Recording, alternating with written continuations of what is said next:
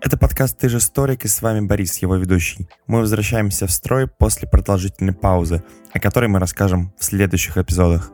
А в этом выпуске мы с Колей решили обсудить, в каком же обществе слаще жить, в капиталистическом или коммунистическом. Приятного прослушивания. Привет, Коля. Привет, Боря. Что, сегодня нас двое, и мы решили поговорить на тему яркую. Я, кстати, когда готовился и когда впервые решил такой, почитаем, чего кто пишет. Даже есть тема на Яндекс Дзене. Капитализм против коммунизма. Кто лучше, кто хуже и почему вообще именно это обсуждают. Хотя на самом деле общественно-политических формаций-то у нас не так много, тем более настолько крупных, которые вылились в какое-то государственное строительство. И сегодня мы в этом офтопе поговорим немножко о том, э, что мы думаем насчет капитализма и коммунизма. Я думаю, что мы сейчас не будем очень сильно уходить в сторону особенностей экономического планирования и структурирования.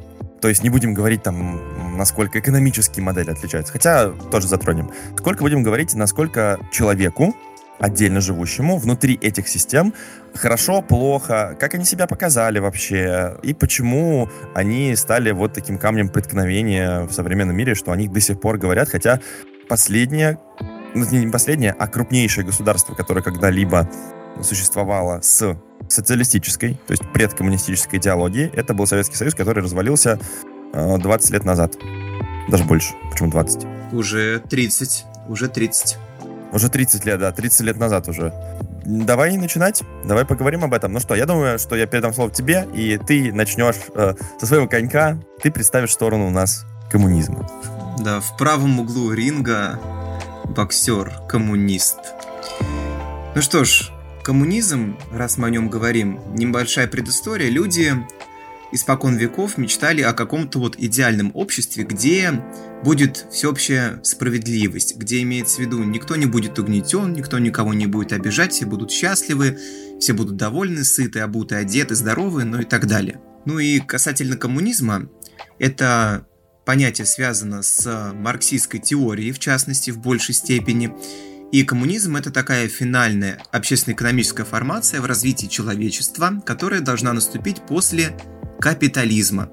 Ну, имеется в виду, у нас общественно-экономических формаций их несколько. Был первобытно-общинный строй, потом рабовладельческий, феодализм, капитализм и должен последовать коммунизм. Здесь сразу сказать, а, в теории марксизма цель коммунизма какова? Главная цель – это свободное, всестороннее развитие каждого человека. Это не гулаги, расстрелы, убийства, чтобы сразу было понятно, что вот это фанатики, которые хотят всех недовольных перебить и просто сидеть в каких-то землянках там и жрать землю. Не совсем это так сразу. Вот для тех, кто живет такими стереотипами. Если уже в более практический план перейти, это общественная собственность на средства производства – производство должно быть высокоэффективным, основано на научных достижениях высших, на гуманистической морали и дальше на научно обоснованном, что самое главное, ну и планово таким централизованном управлении народным хозяйством. В культурном плане это всестороннее развитие каждого человека. Именно его культурное развитие, это очень важно, что человек, когда будет заниматься свободным трудом, то есть его не будут эксплуатировать для достижения прибыли, а когда он будет заниматься свободной творческой деятельностью, то он будет развиваться дальше духовно, отомрет религия, это очень важный момент. У марксистов религия опиум для народа. Она отомрет. Ну и дальше человек, ну, согласно теории, в коммунистической идеологии охватит всю Землю, вся Земля станет коммунистической, а, ну а дальше человечество будет развив развивать свои способности, исследовать новые миры, открывать новые вселенные, ну и так далее. Это, если очень кратко, в теории об этом. А касательно практики, как сказал Боря, что было государство Советский Союз, да, самое большое, которое пыталось это сделать, и оно было не одно. Если что, были другие государства, которые пытались это сделать и в Азии, и в Европе. Но так все это закончилось плачевно, как известно. Кто-то говорит, вот эксперимент полностью неудачный. Ну нет, я бы не сказал, что он был полностью неудачным, конечно. Сам факт существования страны с социалистической формацией, да, опять же, предкоммунистической, и попытки до нее дойти, и причем не одной страны. У нас как минимум были страны соцблока, почти вся Восточная Европа. с конечно, намного более слабыми структурами, но в принципе с такими. Потом а, коммунистическое движение было во всем мире, во всех странах. В той же самой Америке, да, в колыбели капитализма были, причем достаточно сильное, в 30-х, 40-х годах коммунистическое движение, которое они потом там давили всячески. Плюс у нас есть Китай. Это единственный на данный момент пример того, как может социализм трансформироваться я об этом чуть дальше скажу. Это как раз-таки все-таки, наверное, в плюсы капитализма можно будет отнести. Но де-факто, де-факто, коммунистическая идеология нигде не была построена до конца, или же, более корректно сказать, чтобы избежать каких-то прям уколов со стороны слушателей, на данный момент полностью построенного коммунизма нет нигде. А вот капитализм, как существующая социально-экономическая система, она во всем мире присутствует и существует уже много-много лет, и пока что это безальтернативная система. К счастью или к сожалению, это факт. Пару слов про нее я скажу, также представлю. Итак, в левом углу ринга у нас есть капиталистическая система. Капитализм — это реально функционирующая социально-экономическая система производства и распределения соответствующему укладу политическими институтами, а также идеологическим обоснованием. Капиталистическая формация в экономическом отношении основана на доминировании частной собственности, эксплуатации наемных работников с целью умножения капитала, получения прибыли. При этом в социальной политике декларируется юридическое равенство и приоритет прав человека при соблюдении полной свободы предпринимательства. Я бы вкратце так, в принципе, это достаточно емкое описание. Интересно, опять же, что если вы будете искать описание капитализма, оно будет везде очень разное, и везде оно будет очень размыто. То есть приводится огромное количество разных тезисов, частей, моментов. Опять же, нужно сказать, что существует классическая теория капитализма. То есть у нас есть там Карл Маркс, Вебер, Шумпетер и все остальные, а есть уже современные. Есть даже понятие, которое вот, к примеру, появилось в 90-е годы в России, в России после да, перехода от плановой экономики, дикий капитализм. Ну, он был и до этого, но вот у нас он проявился как бы ярче всего. И, конечно, капитализм, как живая структура, она постоянно изменяется, постоянно трансформируется и пытается найти более удобоваримые вещи, заимствуя при этом самое лучшее из других формаций, в том числе и э, заходя на поле действия коммунистической слэш-социалистической идеологии. Э, вот то, что, о чем говорил Коля, с чем я, конечно, немножко не совсем согласен, там, в моральных вопросах, там, свобода личности и так далее, к сожалению, на примере существующих стран с предкоммунистическом, э, коммунистической формации, то есть в социалистических странах, что Китай, что Советский Союз, что, боже паси, Северная Корея. Насколько понимаю, я не очень хорошо разбираюсь в их укладе, но это тоже социалистическая страна на данный момент. Там везде личность подавляется. И там везде подавляется свободы. А, вот. Ни, ни о каком равенстве и братстве, к сожалению, речь не идет. Что в Советском Союзе, что в Китае. У нас есть верхушка, у нас есть номенклатура, которая управляет страной, которая получает привилегии во многих вещах. А народ, да, он, конечно, наверное, более а, равен между собой в определенных вещах. Хотя, опять же, возьмем раннее советское государство, когда у нас получили паспорта крестьяне? Только при Хрущеве, правильно? В 50-х годах.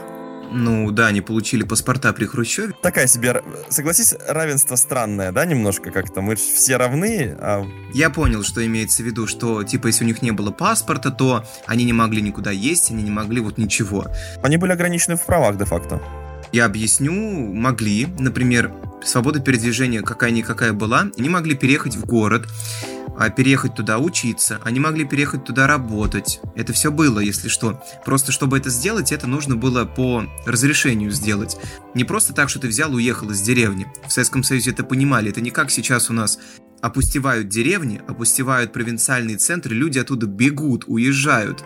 Уезжают куда? Либо в Питер, либо в Москву. Вот так, есть полная свобода передвижения, у тебя есть паспорт, но вот люди бегут, а тогда это понимали, что деревня и ее жизнь, ее сельскохозяйственное развитие необходимо для того, чтобы поддерживать жизнеспособность города. Кто кормит город? Деревня. Подожди, подожди. Мы сейчас говорим именно про свободы. Так вот, вот она тебе и свобода. Человек не хочет жить в деревне, он берет и уезжает. И не задумывается о том, нужно это, не нужно. Это свобода, она в этом состоит. А потом тебе государство говорит, нет, дорогой друг, деревня очень важна, и ты должен в ней остаться, и ты не можешь оттуда уехать, потому что нужно кормить город и тому подобное. Здесь вопрос не в свободе выбора, вот, ой, у меня есть выбор, я могу уехать отсюда. Вопрос, а почему ты уезжаешь? Что определяет твой такой выбор уехать в Москву? Почему ты не можешь остаться на своей малой родине, где ты родился, где ты жил, где ты учился, где твой родной дом, родители и так далее? А люди-то хотят, поверь, я сам не москвич, не местный, и поверь, меня очень тянет домой, но дома нет работы, практически. Ну, все места там заняты. Там работа максимум либо в сфере услуг, либо в сфере продаж. В плане медицины и здравоохранения там все занято между своими, и они будут сидеть там до старости. Зарплаты там понятно какие. А вот цены зато такие, как и везде. Там нет перспектив. Перспектив особенно я имею в виду для людей, которые творческих профессий. Я понял. Ты хочешь сказать, капиталистическая система привела к тому, что пласт там, сельскохозяйственных угодий или небольших городов, он вымирает, уничтожается и ограничивает свободу человека в том, что он вынужден, чтобы заработать, уехать. Вынужден ключевое слово, да, вынужден. Это и есть та самая свобода, когда я вынужден. Когда я еду не потому, что, ой, я хочу жить в Москве, там, в красивом каком-то городе и прочее. Нет, я еду туда исключительно для того, чтобы э, заработать там денег. А не потому, что это красивый, яркий там и прочий город, столица и все такое. Нет. Выгода. Там есть деньги. Ну подожди, подожди. Тут есть один маленький вопрос мы сейчас рассматриваем, мне кажется, две плоскости, которые немножко друг другу мешают. Я тебе говорю про моральную составляющую, то есть свободы выбора, а ты говоришь про экономическую целесообразность и причинность. То есть человек уезжает э, не потому, что он хочет, а потому, что он э, вынужден. Но я тебе говорю про то, что у него в капиталистическом обществе есть выбор. Он же может остаться и зарабатывать не такие большие деньги, но остаться. Он для себя делает выбор. Я хочу жить хорошо, поэтому я поеду работать и зарабатывать там, где это можно сделать. Его никто не принуждает ехать или уезжать. Это выбор. А в, в коммунистическом или социалистическом обществе тебе говорят, чувак, ты не можешь поехать в город, тебе там нечего делать. Ты должен быть в деревне, потому что нужно кормить. Потому что у тебя есть важная задача, потому что твои действия там необходимые и тому подобное. То есть находят какие-то объяснения, почему, и тебя оставляют здесь. А может быть, ты не хочешь, может, ты хочешь жить в городе. Это уже намного сложнее уехать. Я правильно тебя понимаю? Ну окей, ты понял правильно, но есть такая вещь, вот ты сказал, экономика и мораль. Бытие определяет сознание, и нашу мораль определяют наши экономические отношения, как бы это ни звучало. Материальное или сознание определяет бытие. Тут э, споры идут. Ну окей, идут. Я придерживаюсь того, что бытие определяет сознание. Экономический наш уклад материальный. То, как мы трудимся, то, как мы работаем и организовываем себя в быту.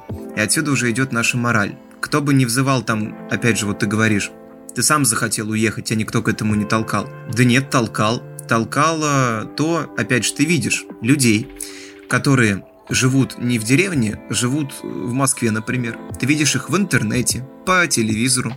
Ты видишь, как они живут, что они живут гораздо лучше тебя. Угу. Зарабатывают гораздо больше тебя. Ты видишь эту такую яркую, но опять же показушную, конечно, больше. Картинка в интернете не передает полностью всего происходящего тут, в Москве. Но все равно ты видишь, что оказывается, блин, вон как люди живут. Не в этом говне, как некоторые считают, фу, там, деревня, с замкадом жизни нет, там и прочее. Там сплошная грязь, ни дорог, ничего, ни инфраструктуры, ни электричества, ни газа где-то даже нет. О, боже, надо отсюда бежать, скорее вот туда. Тебя туда зовут, опять же, люди, которые там живут, своими блогами в интернете, тебе показывают совсем другую жизнь, ты ее видишь и бежишь туда. Надеюсь, что ты тоже сорвешь свой куш. Ты сравниваешь свое, ты видишь, блин, а у меня все здесь так тускло, так скучно, так блекло. Здесь нету кинотеатра, ни парка нет, ничего. Я вот, например, хочу стать э, музыкантом, а у меня даже музыкальной школы здесь нет, у меня тут нет ничего. Я с песнями тут выступать даже нигде не могу, кроме как на лавочке у подъезда. Вот, а мне хочется вот на сцену, мне хочется там, вот, не знаю, в барах выступать. Ты все правильно говоришь, но ты сейчас проговариваешь существующие там экономические проблемы русской деревни, назовем это так. Во-первых, тезис про то, что за МКАДом жизни нет, это снобистская формулировка, которая существовала очень долгое время. Да и на самом деле многие существуют. Да, у нас есть огромные проблемы с периферией. Из-за существующих реалий огромной страны, людей, которые обладают значительным количеством денег, у нас на самом деле таких много, но все эти люди так или иначе аффилированы с государством, они не хотят вкладываться. Вот у тебя пример. Капиталистическая страна, Австрия. Да, очень маленькая по размерам. Я там был когда, и мы останавливались в городке на самой-самой границе между Германией и Австрией. Коль там город, который, ну, по своим масштабам, это как меньше, чем район в Москве но он в десятки раз лучше, красивее, ухоженнее выглядит, и там есть все, что нужно для жизни. Для тихой, спокойной, мирной жизни там. Это все потому, что ну, люди хотят вкладываться, потому что э, мой вот пример, который я обожаю приводить в пользу демократии. Существует система там лантагов местных, да, то есть самоуправление, которое во многом главнее даже, чем управление государственное они сами решают. Вот к ним приходит в одной из такой же, таких же деревенек, там было месторождение золота, нашла крупная компания и сказала, ребята, мы вот хотим у вас его разработать.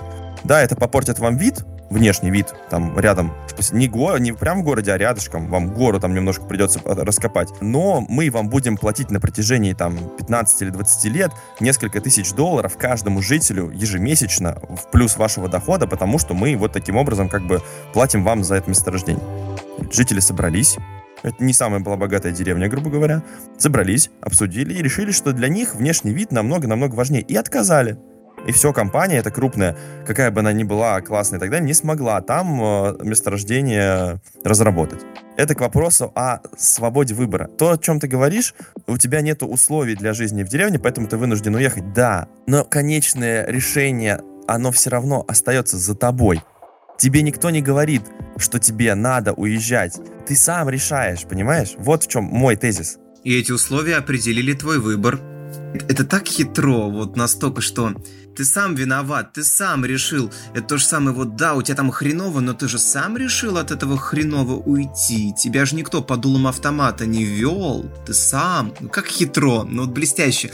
Это вот как в химии. Мы создаем химическую реакцию, создаем условия для того, чтобы произошла определенная реакция, чтобы одно вещество перетекло в другое, там изменило свои свойства и так далее. Получается, мы можем здесь сделать вывод, исходя из этого, что вещество а, само захотело как бы перейти в, друг, в другое направление не потому, что условия реакции сложились так, и мы сами их так сделали, а потому что ну, вещество просто такое неправильное взяло и захотело. У вещества нет силы воли. У, у, у вещества нет э, свободы мысли и силы воли, и возможности самостоятельного принятия решений. Это очень важно. Это отличает нас от животных. Да, давай так, начнем с этого. Это здорово, я согласен. Да, мы биосоциальные существа, все правильно, но первое слово мы био. У нас есть потребности, во сне, в еде, в воде, в репродуктивной даже потребности и так далее. И какие бы светлые мысли у тебя ни были, если ты, мягко говоря, не доедаешь, ну, я утрирую, конечно, у тебя рваная одежда и прочее, вот, ну, а ты видишь эту райскую какую-то такую яркую, прям нереальную жизнь, вау, люди как живут там, сытые, обутые, одетые, здоровые, там гуляют, веселятся, м-м, а чем я хуже? Тебя толкает. Тебя толкает, опять же, потребность, которая в тебе сформировалась в организме. Опять же, тебе хочется есть лучше, тебе хочется теплее лучше одеваться, тебе хочется жить в более комфортном, удобном жилище, когда просто это нам, это нам легко говорить, мы спим на хороших кроватях, более-менее хороших квартирах, понятно, нам это все легко говорить, мы не живем в аварийном жилье, не дай бог, нам-то легко это говорить, а люди, которые там живут, Слушай, но это мы все сейчас немножко уходим от непосредственной темы, да, про капитализм и коммунизм. Я понимаю, что это связано, но капиталистическая формация, да, у нее какая главная задача и цель, грубо говоря? Получение прибыли. Это если мы берем классическую. Это мы берем классическую. На самом деле сейчас, если посмотреть по большинству стран мира, да, самым успешным видом капитализма называют чаще всего так называемый социальный капитализм. Капитализм или там, сейчас часто его там государственная социальная система, пример, опять же, это Германия, социальное государство, Норвегия, Швеция, где капитализм так устроен, что главная задача государства в капитали... внутри капиталистической структуры сделать так, чтобы все эти крупные фирмы, продолжая получать прибыль, да, продолжая заниматься тем, чем должны заниматься в капитализме, они еще и обращали внимание на, ну, назовем так это, заботу о жителях этой самой страны и были вынуждены направлять свои капиталы на формирование удобного, комфортного социального строительства или там социальной жизни. Так, ну по поводу Скандинавии, ну, во-первых, если мы берем Швецию, то там очень долгое время, в 20 веке, несколько десятилетий, там у власти были социал-демократы. Поэтому та политика, которая сейчас у них идет, она связана в первую очередь с ними, с социал-демократами. Вот, которые вот как раз тоже такие не совсем капиталисты, не совсем социалисты, вот что-то такое между. То есть это такая гибридная структура, все равно в основе которой лежит капитализм. Да? Как ни крути, частная собственность в Швеции — это основная собственность. И я к тому, что сейчас многие страны заимствуют многие части, да, прежде всего это части, связанные с жизнью и существованием людей внутри. То есть люди — главный наш ресурс. Нефть, газ, все остальное хорошо, бизнес-процессы хорошо, деньги тоже, но люди — это главный ресурс. Все это формируют люди, и они э, должны жить хорошо, чтобы все это функционировало. И это, мне кажется, очень классный тезис современного капитализма. Уже давно ушли от вот этой истории, что мы высосим все, все соки из вас. Главное, что вы принесли нам прибыль. Теперь они возвращают. Но посмотри, волна самоубийств, да, в Швеции, Норвегии в конце десятых годов. От чего люди как бы страдали? От того, что у них в жизни все так хорошо, что что дальше-то делать? Ну, как бы, ну, все хорошо. Денег есть. Меня не, государство не бросит, если что. Что делать-то? Саморазвиваться? Ну, вот не хочется этому конкретному человеку саморазвиваться. Или там он достиг какого-то определенного уровня, которым ему комфортно свобода воли у него есть в этом смысле. И он, э, да, вот был кризис такой личностный у многих людей о том, что как бы непонятно, куда дальше-то идти, чего стремиться-то. Потому что на самом деле далеко не все созданы, чтобы писать картины, э, музыку, делать подкасты даже, э, и, или там становиться условными Томасами Манами, там, Достоевскими. Ну, кому-то хочется вот реализовывать себя в других направлениях. Или же вообще, ну, просто не реализовывать, просто прокрастинировать. И ну, это же тоже свобода человека. Ну, хочет, пусть так живет. Мы же не будем за это его, его гнобить. Кстати, как было, да, у нас в советском прошлом? Ну, Какая чудесная мораль. Мне нравится эта мораль. Какая она чудесная. Хочет человек вот реально, как ты сказал, прокрастинировать, да, там, хочет он покончить с собой, хочет он, не знаю, там, жрать песок, я не знаю, там, хочет он на бутылке садиться, там. Ну, скучно ему, короче, вот хочет он маяться дурью, но это его выбор, как бы. А чё? Свобода воли, Карл, ну, не знаю, такой себе. Ну, сдох он, и сдох, ладно, это была его свободная воля. Ладно, чё, уберем этот труп, похороним, новый вырастет. Ничего страшного, прекрасная вот мораль. Каждый сам за себя. И каждый в своем маленьком мирке за забором там со скуки, с жиру бесится там и так далее, не знает, что делать. У него есть бабки, у него есть полный комфорт. И вот ты говоришь, а как же помогать другим людям? Вот это вот обществу и прочее. М? Он об этом не думает, потому что он я, вот он мой мир, а общество, оно за забором. Мне это общество не интересно. Опять же, это их выбор, это их проблемы. Это вот эта фраза, кстати. Это твои проблемы, эта фраза появилась в капитализме, если что. Это твои проблемы, которые должен сам решить. Я тут не при чем. Ты сам себя вогнал в эту яму, ты сам себя вогнал вот туда, ты сам это все сделал, вот и сам оттуда выкарабкивайся. А у меня есть моя яма, у меня есть мои проблемы, я сам буду оттуда выбираться. Прекрасно. Вот сразу вспоминается мне фильм Быкова «Дурак». Если кто не смотрел, очень советую посмотреть на тему нашего российского капитализма. Там есть классная фраза, чудесная, вот блестящая фраза из всего фильма. Про спойлерю, прошу прощения.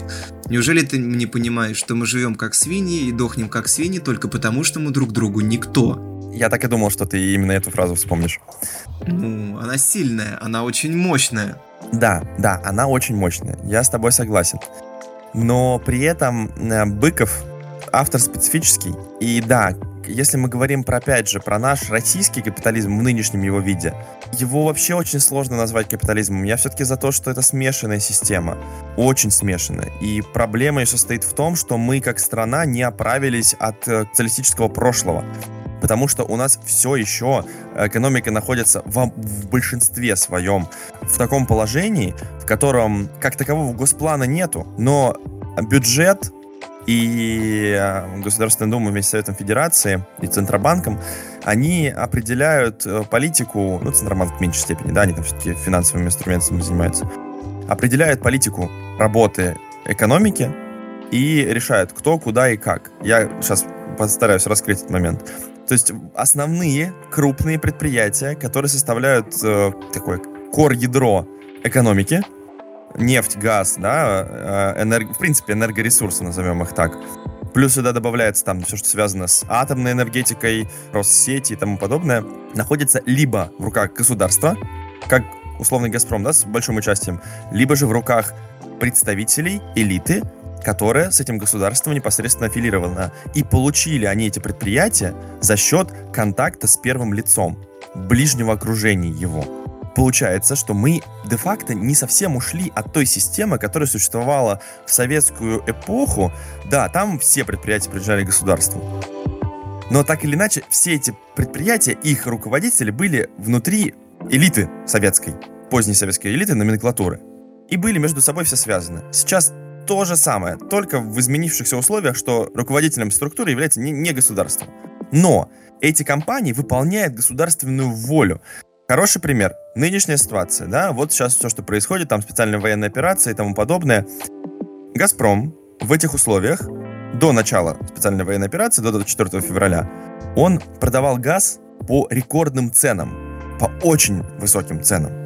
А потом все это началось, закрутилось, и «Газпром» вынужден подстраиваться под политическую конъюнктуру.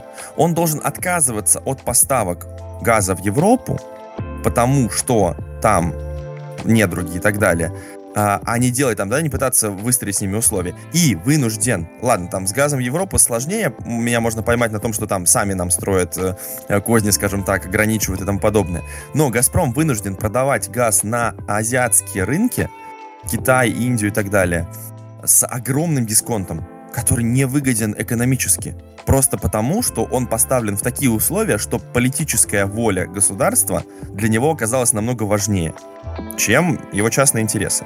В противовес можно привести европейские страны, в которых многие компании сейчас начинают возвращаться на наш российский рынок после ухода, потому что для них это большой важный рынок, они не хотят его терять. Плюс, опять же, хороший пример. Уход западных компаний с нашего рынка. Вот они все ушли. А почему они ушли? Тоже подстроились под политическую конъюнктуру, только ту, построились под политическую конъюнктуру. Вот, это было бы, это было бы верно, если бы не одно «но». Они подстроились не столько под политическую конъюнктуру, сколько под то, что из-за работы с Россией, их там российские активы, они стали очень токсичными. То есть для них потерять аудиторию российскую пускай очень большую, но далеко не всю платежеспособную, намного менее будет болезненно, чем, к примеру, потерять значительную часть аудитории европейской, американской или там других рынков, которая очень платежеспособна которая может купить того же самого товара в больших объемах или за большую цену это очень тонкий момент, но об этом вот то, что я читал, и мне кажется, это вполне себе э, такая история очень э, логичная. А сейчас, кстати, компании, они не то чтобы уходили прям на совсем.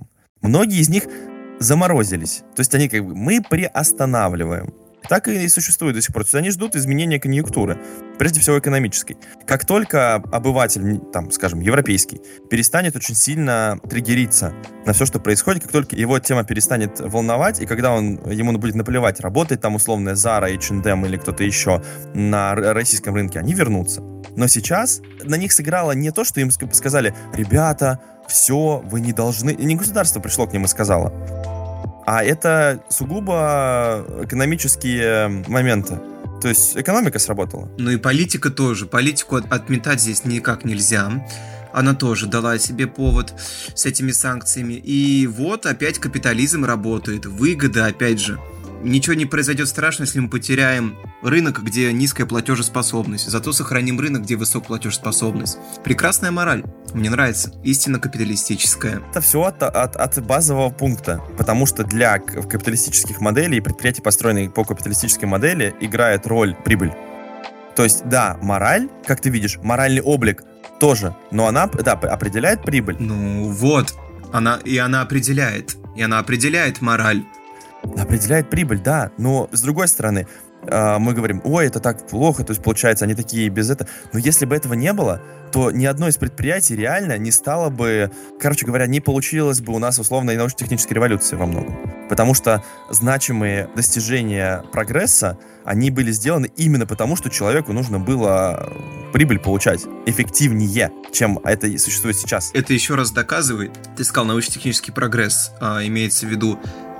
Да-да-да-да-да-да Машины, оборудование, устройства и прочее, прочее. То, что делают нашу жизнь легче, удобнее, быстрее, спокойнее, безопасней. А еще приносит своим владельцам, э, компаниям, которые продают, огромную прибыль. Огромную. Прибыль. Это очень важно, это ключевой важный момент, что они должны приносить прибыль. Если оно не вы, грубо говоря, если это устройство, оно действительно необходимо, оно действительно принесет большую пользу людям, но оно не несет никакой прибыли и материальной выгоды, его, поверь, не будут исследовать, его не будут делать, изобретать его никто не будет, потому что оно не рентабельно. Да, может оно может спасти миллионы жизней. Пример, сразу тебе пример. А, космические корабли. Нерентабельно от слова совсем. Вообще никак. Сугубо научная цель. Но производит же. НАСА там, Илон Маск делает долбанные корабли. Он интерпренер, такое модное слово. Он там чудак, который хочет, обладая большими деньгами, вкладываться, потому что ему это интересно. Да, это можно назвать исключением из правил. Но НАСА, компания, вкладывает огромные бабки в капиталистической Америке в космос. Понятно, что, конечно, они хотят что? Они хотят, что рано или поздно они э, с этого космоса что-то получат. Да? Мы знаем, что в, в кометах, э, на Луне, еще где-то есть огромное количество материалов, которые можно э, использовать будет, да, но на, на данном моменте и в момент, когда космическая гонка только начиналась, это абсолютное безумие. Никакой прибыли вообще на горизонте даже 50 лет. Нет, здесь есть другой важный момент. Если мы говорим про развитие космических технологий, первая и главная цель, которая в нее закладывалась, одна из главных целей, это военная функция, имеется в виду наблюдение за, за противником со спутников, а, наводка ракет, а, находка целей, отслеживание и прочее, прочее.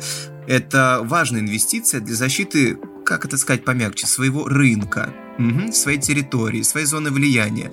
И ты сам ответил, они вкладываются в это, это инвестиции в будущее, надежда на то, что действительно будет прибыль. И плюс я думаю, что там есть очень хорошее распределение денег, имеется в виду фирмы, которые делают запчасти для космических кораблей и прочее, прочее, они же с этого зарабатывают.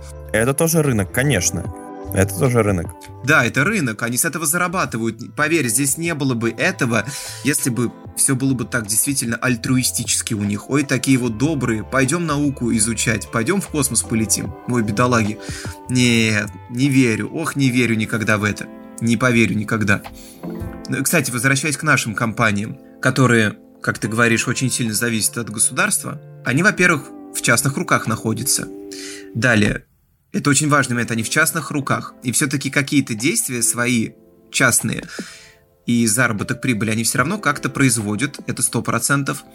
Дальше надо сказать, а, в компаниях в некоторых, я не помню, в Роснефти, по-моему, я как-то открывал совет директоров, я очень был ну, удивлен, что там директората половина точно не наши, не россияне. Иностранцы? иностранцы, да. Не-не-не-не, это все понятно. Это понятно, что это экономические, это капиталистические компании. Я сейчас говорю о том, как, каким образом было, были они получены. И смотри, есть такая, да, такой э, наверное, термин, как его назвать, да, там, доминирующее преимущество, да, на рынке.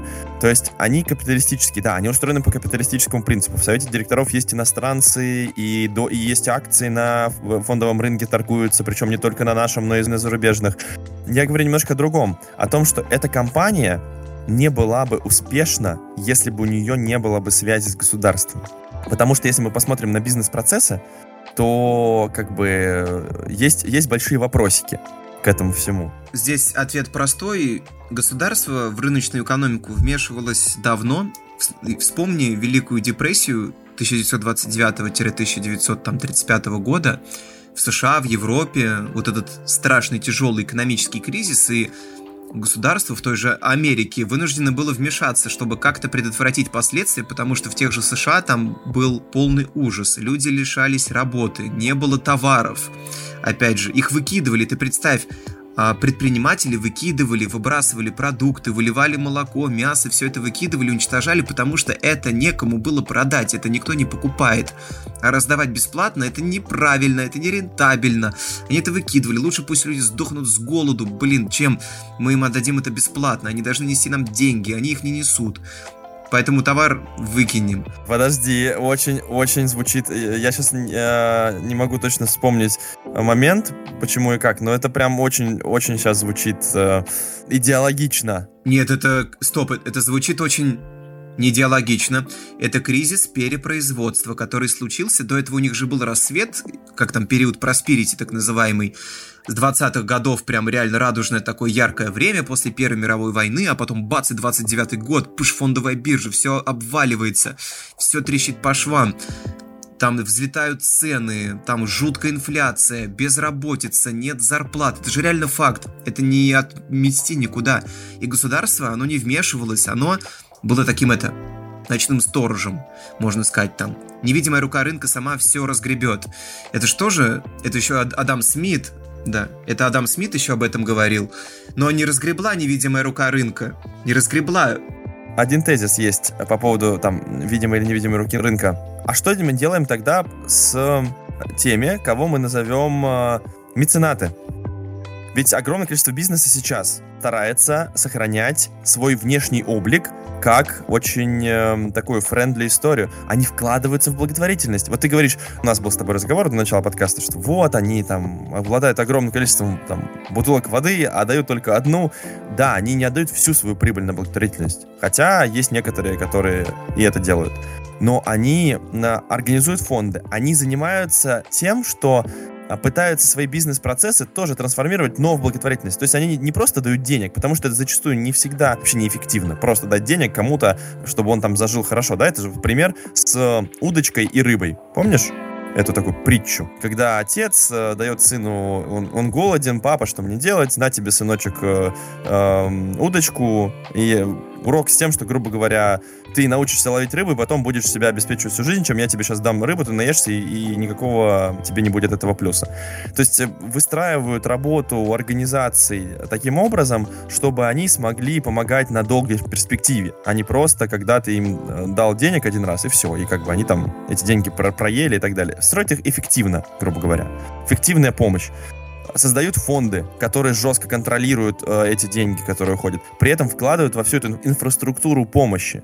То есть они не просто дали тебе денег, они построили тебе хоспис, или построили тебе там приют для бездомных, или же построили инфраструктуру, которая ездит по городам, да, там помогает этим самым бездомным существовать и так далее. Во-первых, надо начать с того, что просто эти ребята сверхбогатые. Во-первых, они учли уроки.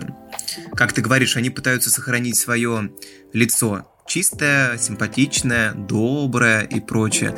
А, я, я знаю, о чем ты говоришь, я понимаю. Они это делают потому, что история показала, что когда они без масок, то, ну, народ, мягко говоря, берется за вилы и устраивает погромы, революции, восстания и прочее, и прочее. Поэтому и приходится надевать маску и лицемерить. Тут э, без этого никак. Это самозащита очень хорошая. Они это усвоили. Вот, а по поводу благотворительности, опять же, они этим занимаются занимаются потому, это очень важно, потому что у них есть деньги, свободные деньги, которые может потратить и не уйти в убыток. Если бы это были деньги, вот они потратят и они останутся в минусе, да никогда бы они этого не сделали. Вот не поверю. Это было бы исключение из правил, и этого чувака бы все загнобили. Ну ты дурак, все деньги отдал там, ой, остался ни с чем. Подожди, а сделают ли это в коммунистическом обществе? Если мы говорим про социалистическое... Раз уж мы сравниваем, просто это важно говорить. Я что-то не помню, чтобы Советский Союз прям такой, о, ребята, мы сейчас все отдадим, а сами будем голодать, грубо говоря, да? Не, понятно, ну давай советский, давай, это наоборот правильно. Совет, Советский Союз. А когда советская власть только вставала на ноги, Продразверстка была в Российской империи в 16 году, начнем с этого. Был белый террор, поэтому это шла гражданская война, все убивали друг друга. Здесь как бы это... Не надо думать, что только коммунисты были такие злодеи, а противоположная сторона это святые белые офицеры. Дальше. Советская власть, когда встала, во-первых, она боролась с беспризорностью, развивала образование. Образование развивало «Будь здоров, как это». Казалось бы, идет гражданская война, они открывали новые университеты. Ликвидация безграмотности. Зачем они это делали? Потому что они такие благотворители и так заботятся о человеке? Я объясню, зачем. Ты понимаешь, да, к чему я веду сейчас? Нет, я понимаю, к чему ты ведешь, но Здесь мы говорили о цели коммунизма, всестороннее развитие каждого человека. Не может быть всестороннего развития каждого человека при тех условиях, в котором жила Россия на момент гражданской войны. Людей нужно обучать, их нужно лечить, даже если они этого, ну, опять же, не хотят. Это то же самое, знаешь, вот ты как маленький ребенок, тебе мама говорит мыть руки перед едой, мама тебе говорит кровать заправлять, мама тебе говорит подметать, а ты такой, М, не хочу. Мама глупая, она ничего не понимает, это мой бардак, и мой беспорядок. Да, у меня тут плесень уже, но зато это моя плесень. Ну, нет. Боролись с беспризорностью. Зачем? Опять же, чтобы люди могли раскрыть себя, и принести пользу обществу. Если каждый человек сможет себя раскрыть и приносить пользу обществу, то общество сможет подняться на новый культурный уровень. И здесь мы, кстати, вернемся к таким моментам, кстати, касательно культурного развития человека. А тебе не кажется, что вообще-то ранняя советская власть совершенно не ставила такие большие гуманистические цели перед собой. Зачем вот борьба с беспризорничеством? Зачем? Это потому, что нам нужно бороться с огромной преступностью, которая остается. Эти дети, которые остаются на улицах, они становятся частью банд. То есть мы видим тут практическую ценность. Зачем обучение? Да, ты говоришь, во время гражданской войны, потому что невозможно построить плановую там вот экономику, да, которая они идут, хорошо, промышленную экономику и промышленное государство без рабочих. А рабочий класс гипермаленький. Руководству страны нужны были образованные люди. А не потому, что они хотели просто всех обучить. Им нужны были кадры, которые будут потом работать на заводе и не будут ломать огромную, очень дорогую технику, которая закупалась у Франции и США. Да, заводы наш, нам первые строили американцы. Форд, прежде всего. Нужно было с ней уметь работать. А получается, что далеко не коммунистическая цель. Да, потом, конечно... По поводу гуманистической цели. Да, звучит все это действительно так сначала, но для чего это все делалось в будущем? Главное, что если будут рабочие, будут работать заводы. Если будут работать заводы и про- будут производить необходимое количество продукции, то наше общество сможет зажить лучше. Имеется в виду, если будет произведено большое количество тракторов, а, машин для сельского хозяйства, у нас улучшится ситуация там. Мы сможем получать больше урожая, мы сможем обеспечить и накормить людей, опять же, чтобы они могли дальше развиваться. Вот зачем это нужно было. Плюс а, в воздухе витало, ты сам знаешь что, все понимали, что Первая мировая война это только такая прелюдия ко Второй мировой. Все понимали, что грядет что-то впереди страшное, и к этому тоже нужно было готовиться, если что. Себя надо будет в будущем от какой-то страшной угрозы защитить. И как мы вскоре узнаем, и не зря это понимали. А теперь я касательно моментов следующих. Вот я знаю одно, что в нашем капиталистическом обществе никогда, никогда этого не случится. Помнишь, Ленин о чем говорил? Что вот восьмичасовой рабочий день. Ну-ка, Борь, что-то я не помню, чтобы в нашей Государственной Думе или где-то в мире, вот что-то я не слышал таких новостей, что в парламентах обсуждались такие вопросы. Ребята, а давайте введем 8-часовой рабочий день. Зачем? Ну как зачем? Чтобы люди вот после работы могли культурно развиваться, могли посещать театры, музеи, читать книги и так далее. Могли повышать свой культурный уровень, могли заниматься досугом каким-то и прочее. Стоп, стоп, стоп, стоп. У нас же и так 8-часовой рабочий день установлен. Формально а по факту? По факту значительное количество моих знакомых, работающих в частных компаниях, приходят на работу в 9, а уходят с работы в 5.30. Четко. Их никто там не это. А во-вторых, извини, они в пятницу еще и уходят в часа 4 а не как мы. Во многих парламентах обсуждается другой вопрос. А давайте-ка мы вообще отменим пятидневную рабочую неделю. Сделаем ее четырехдневной, потому что зачем? в европейских странах, опять же, в той же самой а, условной Швеции, Норвегии и так далее, да даже Германии, так скажу, это фраза, которую я знаю от тех людей, которые там живут, русских, которых я знаю лично. Вот он мне рассказывает, что на тебя будут косо смотреть немцы, если ты э, с работы будешь сильно, сильно там задерживаться. Четко, у них рабочий день закончился, все, они ушли. На этом все закончилось. А если ты так засиживаешь, что-то продолжаешь делать, ну, как бы кажется, ага, ты, значит, вот э, хочешь там что-то еще или так далее. Э, это для них плохо, потому что вот работодатель будет сказать, о, классно, он работает больше, зачем оплатим мы, типа, им то же самое, будем его больше ценить и так далее. То есть тут э, вопрос с соблюдением рабочего графика, мне кажется, там намного выше, чем у нас. А Ленин, да, предлагал, так эти то же самое реализуют на практике. Сейчас вспомни, даже так, даже в нашей стране был Дмитрий Анатольевич Медведев, который обсуждал вопрос введения этой пресловутой четырехдневной рабочей недели. Он говорил о том, что просто средства производства сильно вырастут, и нам, ну, не нужно будет людям так много работать. У них будет время на то, чтобы развиваться дальше. Правда, у нас-то как? Все сплелось в то, что, ну, людям платить просто будет меньше нужно. И все говорят, да, мы, конечно, введем вам, мы введем вам эту э, пятидневную, четырехдневную рабочую неделю, просто платить будем меньше. Поэтому все заглохло, поэтому мы все еще работаем по... Да, Потому что ты сам ответил на свой вопрос. Это невыгодно. Это невыгодно экономически. Прибыль от этого уменьшается, потому что, ну, за одну, за одну единицу рабочего времени производится меньше продукции. И, соответственно, будем платить меньше. Это ты сейчас говоришь про э, определенный способ. Просто смотри, это оно бы так и было, если бы не было вопроса с тем, что в странах где обсуждается вопрос введения вот этого вот графика, все нормально с производством. И рабочего времени хватает для того, чтобы производить необходимое количество товара. То есть, грубо говоря, производственные силы уже на таком высоком уровне, что им нет необходимости работать дольше, чтобы производить больше. Они за отведенное время выполняют ровно тот же самый объем, который необходим. И все вполне себе с этим хорошо. То есть это э, эффективность производственных сил.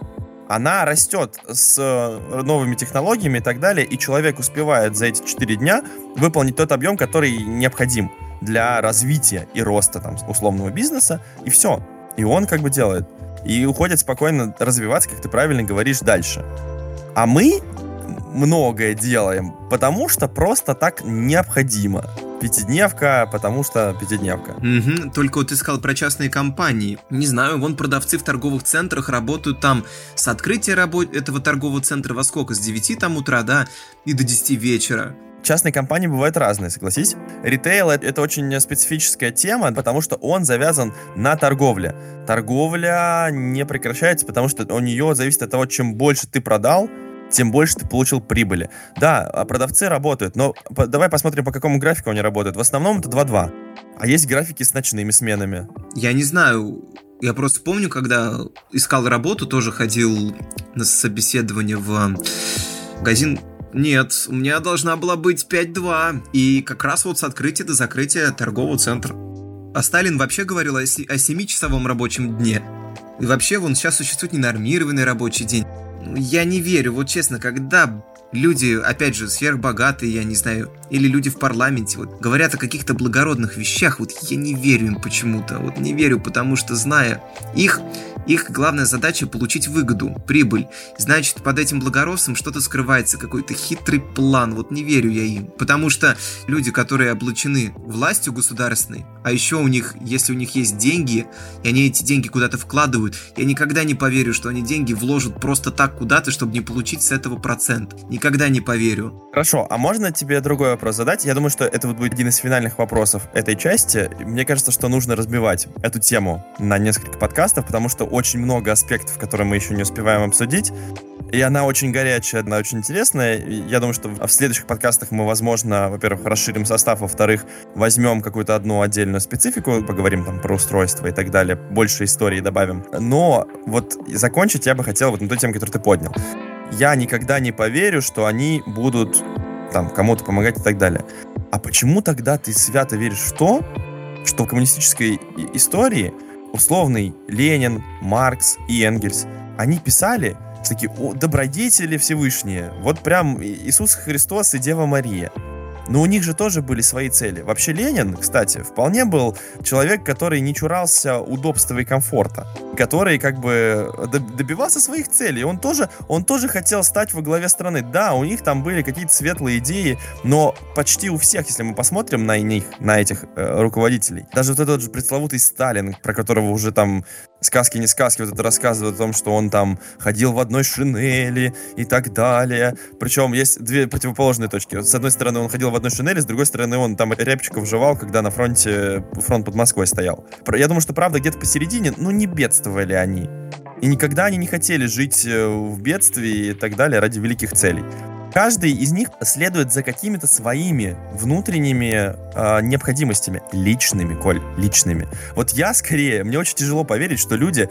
Э, нет, альтруисты есть, но не в таком количестве, чтобы сделать целую страну из альтруистов, которые будут всем помогать и всем делать лучше. И, к сожалению, советский опыт доказывает, что так и не случилось, да? Как только людям, которые обладают властью, было позволено, да, когда они поняли, что у них нету угрозы физического уничтожения, они сразу начали добираться до вопросов, связанных с имущественным комфортом. Они сразу же начали добираться до благ цивилизации, скажем так. Магазин «Березка» и все остальное. То есть получается, получается, что человек — существо все-таки больше индивидуальное, чем социальное. Окей. Okay правильный вопрос в том, что, да, ты верно сказал, что когда партноменклатура, в итоге она выродилась, и, и все мы знаем то, что они делали. Да, это никто не забывает, и это, кстати, очень важный опыт, но этот опыт рождает один вопрос. Как сделать так, чтобы власть и богатство человека не развращало? Как сделать так, чтобы, когда человек добирается вот до этого, как говорится, проходит медные трубы, как вот установить систему сдержек и противовесов так, чтобы он не вырождался. Это очень важный момент. Лишить власть доступа к деньгам в глобальном смысле. Плюс постоянная смена власти. Вот, кстати, хороший пример, да, если уж мы говорим там про капиталистические страны и все-таки затрагиваем политику, то в основном э, при капитализме это демократические структуры, которые построены на системе, как ты говоришь, сдержек и противовесов раз, а во-вторых, построены на структуре постоянной смены этой самой власти.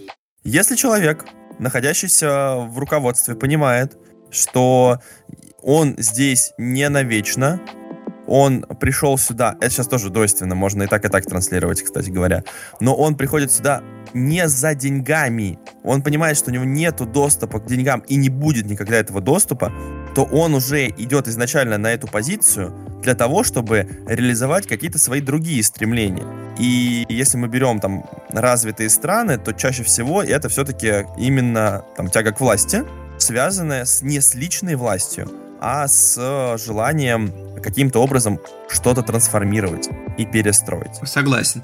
Просто в развитых странах капиталистических в основном к власти приходят сверхбогатые люди. Имеется в виду люди, которые связаны или владеют какими-то уже хорошими компаниями, развитыми компаниями. У них есть своя прибыль, и они не шибко-то зависят от государственной зарплаты. У них все и так в ажуре. У них есть очень хороший тыл. Подожди, подожди, подожди. Сейчас хочешь Трампа в пример привести? Не обязательно. На самом деле, если посмотреть на по поводу сверхбогатства, да, это, да, это не бедные люди. Если мы говорим про Америку, допустим, это не бедные люди. Но Барак Обама или же тот же самый нынешний президент Джо Байден, это не сверхбогатые люди. Тем более, ну, Байден вообще э, человек, который обладает имуществом, да, но он не обладает никакими компаниями, но он построил свой капитал за счет очень долгой работы в структурах. А не бизнес-структурах, а политических, скажем так. Если мы берем вообще Обаму, очень хороший пример, он вообще как бы, он как и был юрист по образованию, он юристом и работал. И не, он не владелец никакой фирмы. Он даже сейчас закончив, он живет хорошо за счет преподавания и за счет там того, как, как он работал, чем, чем он, где он учился. То есть, ну, он не гипербогатый человек. У них все равно во власти идут люди, которые обладают каким-то капиталом, если что. Меркель, Меркель, хороший пример в Германии. Вообще никаким капиталом не обладала женщина на протяжении всей своей жизни. Выходит из ГДР, извини, из э, науки. Хорошо, но она, я насколько знаю, там есть история с ее отцом, он был священником. Я не изучал историю Меркель так хорошо, но тоже не поверю, что вот она такая простая женщина из соседнего дома, которая работала там, не знаю, уборщицей, и бац, канцлером стала.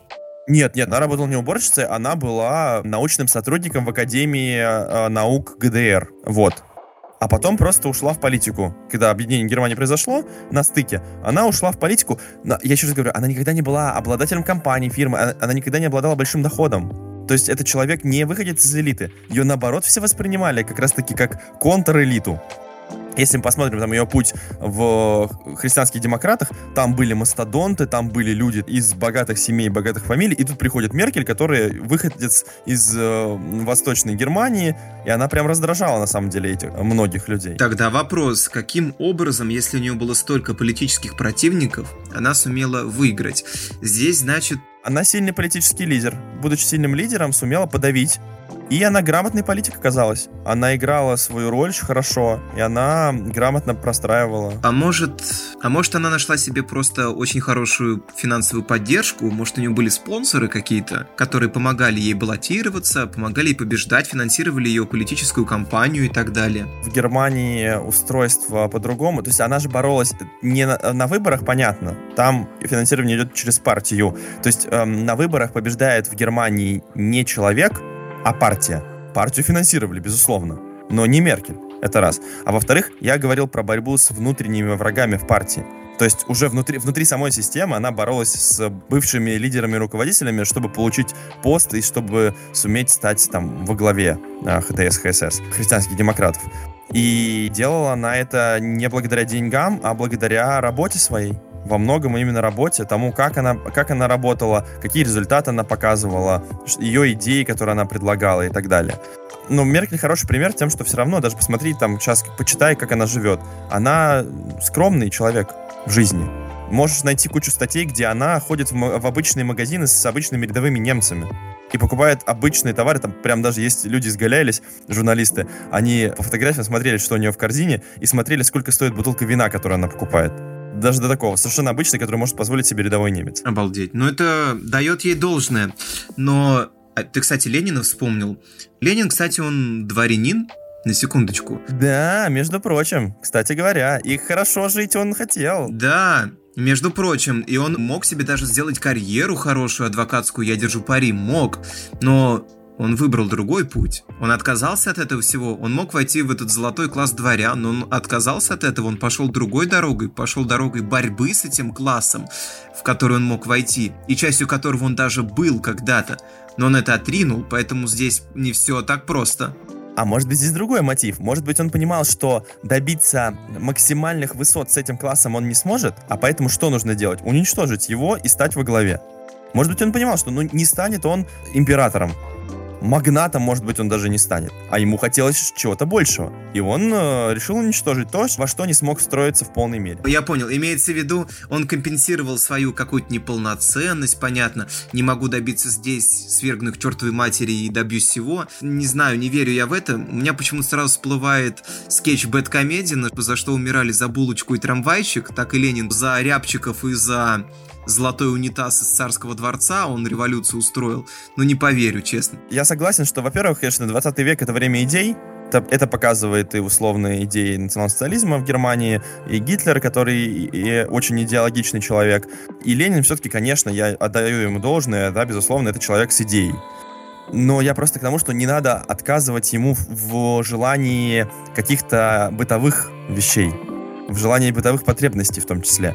Иначе мы идеализируем человека и создаем такого вот живого Иисуса. Вот он пришел ради нас и живет ради нас. Отказывать ни в коем случае не надо, но понять, чтобы не идеализировать. У каждого есть свои минусы и плюсы. Здесь я полностью согласен. Но надо просто понимать, что он человек своей эпохи, он человек своего времени. Да и каждый из нас, как бы мы этого не хотели, каждый из нас хочет удобства, хочет безопасности, хочет спокойствия. Это нормально для человека. Просто касательно темы коммунистов, их главная задача не в том, чтобы не было богатых, вот вырезать всех богатых там и прочее, чтобы их не было. Нет. Главное не чтоб не было богатых, а чтоб не было бедных. Это очень важный момент. Вот с этим, кстати, борются сейчас современные капиталистические страны тоже. постоянно борется. То есть борьба с бедностью и борьба безработицей. Это два тезиса, которые очень важны. Безработица в капитализме это очень необходимая и важная вещь. Это рынок труда, он необходим. Безработица борется. Ну, опять же, какие страны? В Америке одно дело. В Америке определенный тип капитализма. Я сейчас говорю про страны Западной Европы.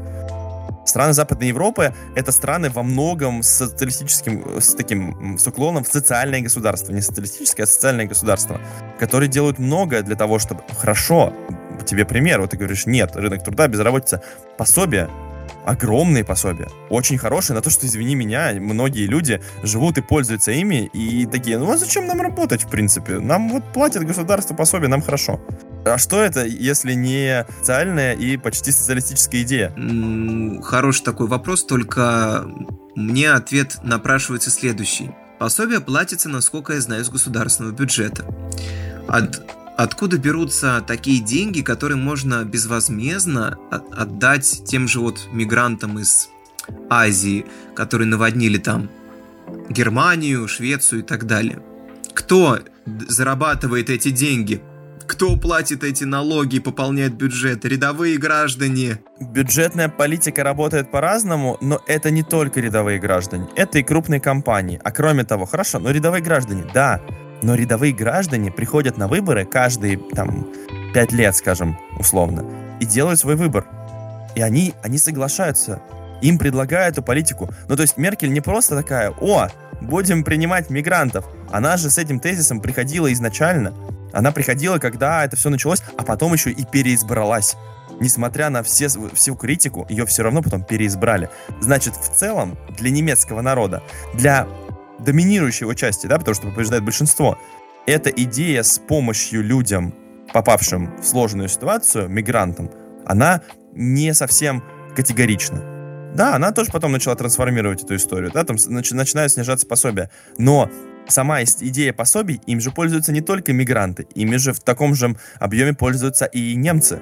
Да, далеко не все, но пользуются. Мне хочется сделать один красивый финал в том, что вот говорят, что коммунизм это утопия, что не может быть там всеобщего равенства и братства и прочее, прочее. Но я могу сказать, что и капитализм это утопия, потому что если все бизнесмены, то никто не бизнесмен. Вот и все. Капитализм предполагает разделение на богатых и бедных. Это нормально в нем. Это должно быть. Поэтому идеального капитализма тоже не существует идеального тоже, поэтому он постоянно трансформируется. И, естественно, я согласен с тем, что капитализм не идеальный. Об этом все говорят. И исследователи, и рядовые граждане, что капитализм — это не идеал. Но это на данный момент работающая структура, которая функционирует и которую хотят изменить. Почему теперь мы, вот я вначале говорил, почему есть такое количество вариаций капитализма? Его же очень много.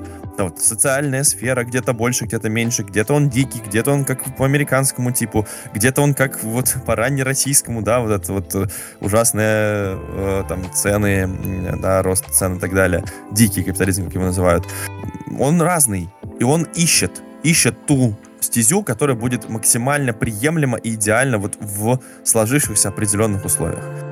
Я думаю, что мы продолжим этот разговор, он, правда, очень интересный. Мне кажется, можно будет поговорить отдельно про разные проекты, да, потому что, опять же, социализм тоже неоднороден. Социализма очень много. Югославский социализм, да, Соц... соцблоки, каждая страна по-своему его строила. Отдельно там советский тип, причем можно даже разобрать будет, какой был социализм на разных этапах строительства его в Советском Союзе. Он же был очень разный тот же самый НЭП можно затронуть, и очень-очень много всего интересного. Но я думаю, что мы будем делать это в следующих подкастах. А теперь Хотелось бы сказать, ребята, вновь пришедшая аудитория или же те, кто нас слушает уже давно, подписывайтесь на нас везде, где вам удобно, на всех подкаст-приемниках, платформах мы э, есть, мы присутствуем. Ставьте нам, пожалуйста, оценки. Каждая ваша оценка, каждая ваша звездочка приближает нас к э, аудитории, делает ее больше и делает ее интересней. Чем будет больше аудитория, тем больше контента мы сможем вам давать. То есть мы там, будем создавать какие-то чаты и так далее, где мы будем общаться. Кстати, к этому я тоже призываю. У нас есть группа ВКонтакте, где нам можно написать, мы там отвечаем, можно найти наши там личные социальные профили. Если вас интересуют какие-то вопросы, уточнения, может быть, у вас есть какие-то очень классные идеи, мысли, и вы хотели бы попасть в наш подкаст, Мы с удовольствием посмотрим на вас, поговорим с вами. И, в принципе, мы очень открытые ребята. Вот Коля очень горит и группой ВКонтакте, он с удовольствием, я думаю, будет вам отвечать там. Вот. И а, еще один момент. Зовите друзей, рассказывайте им о нашем подкасте, о том, что вот мы есть такие классные, красивые, интересные. Ну, а мы постараемся немножко наладить нашу регулярность и а, постараться выпускать это в, определен... в определенном времени. А еще, кстати, нам можно предложить тему. Если вас интересует что-то конкретно по истории, политике, культуре, всем, что связано с этой гуманитарной сферой, мы с удовольствием обсудим. Так? Да, всем, ребят, спасибо за внимание. Ждем вас на наших новых выпусках. Предлагайте темы. Ну что ж, хорошего вам осени, зимы и так далее. Да, да, зима близко, зима близко, как говорили в «Игре престолов». Все, ребята, спасибо, всем пока. Услышимся.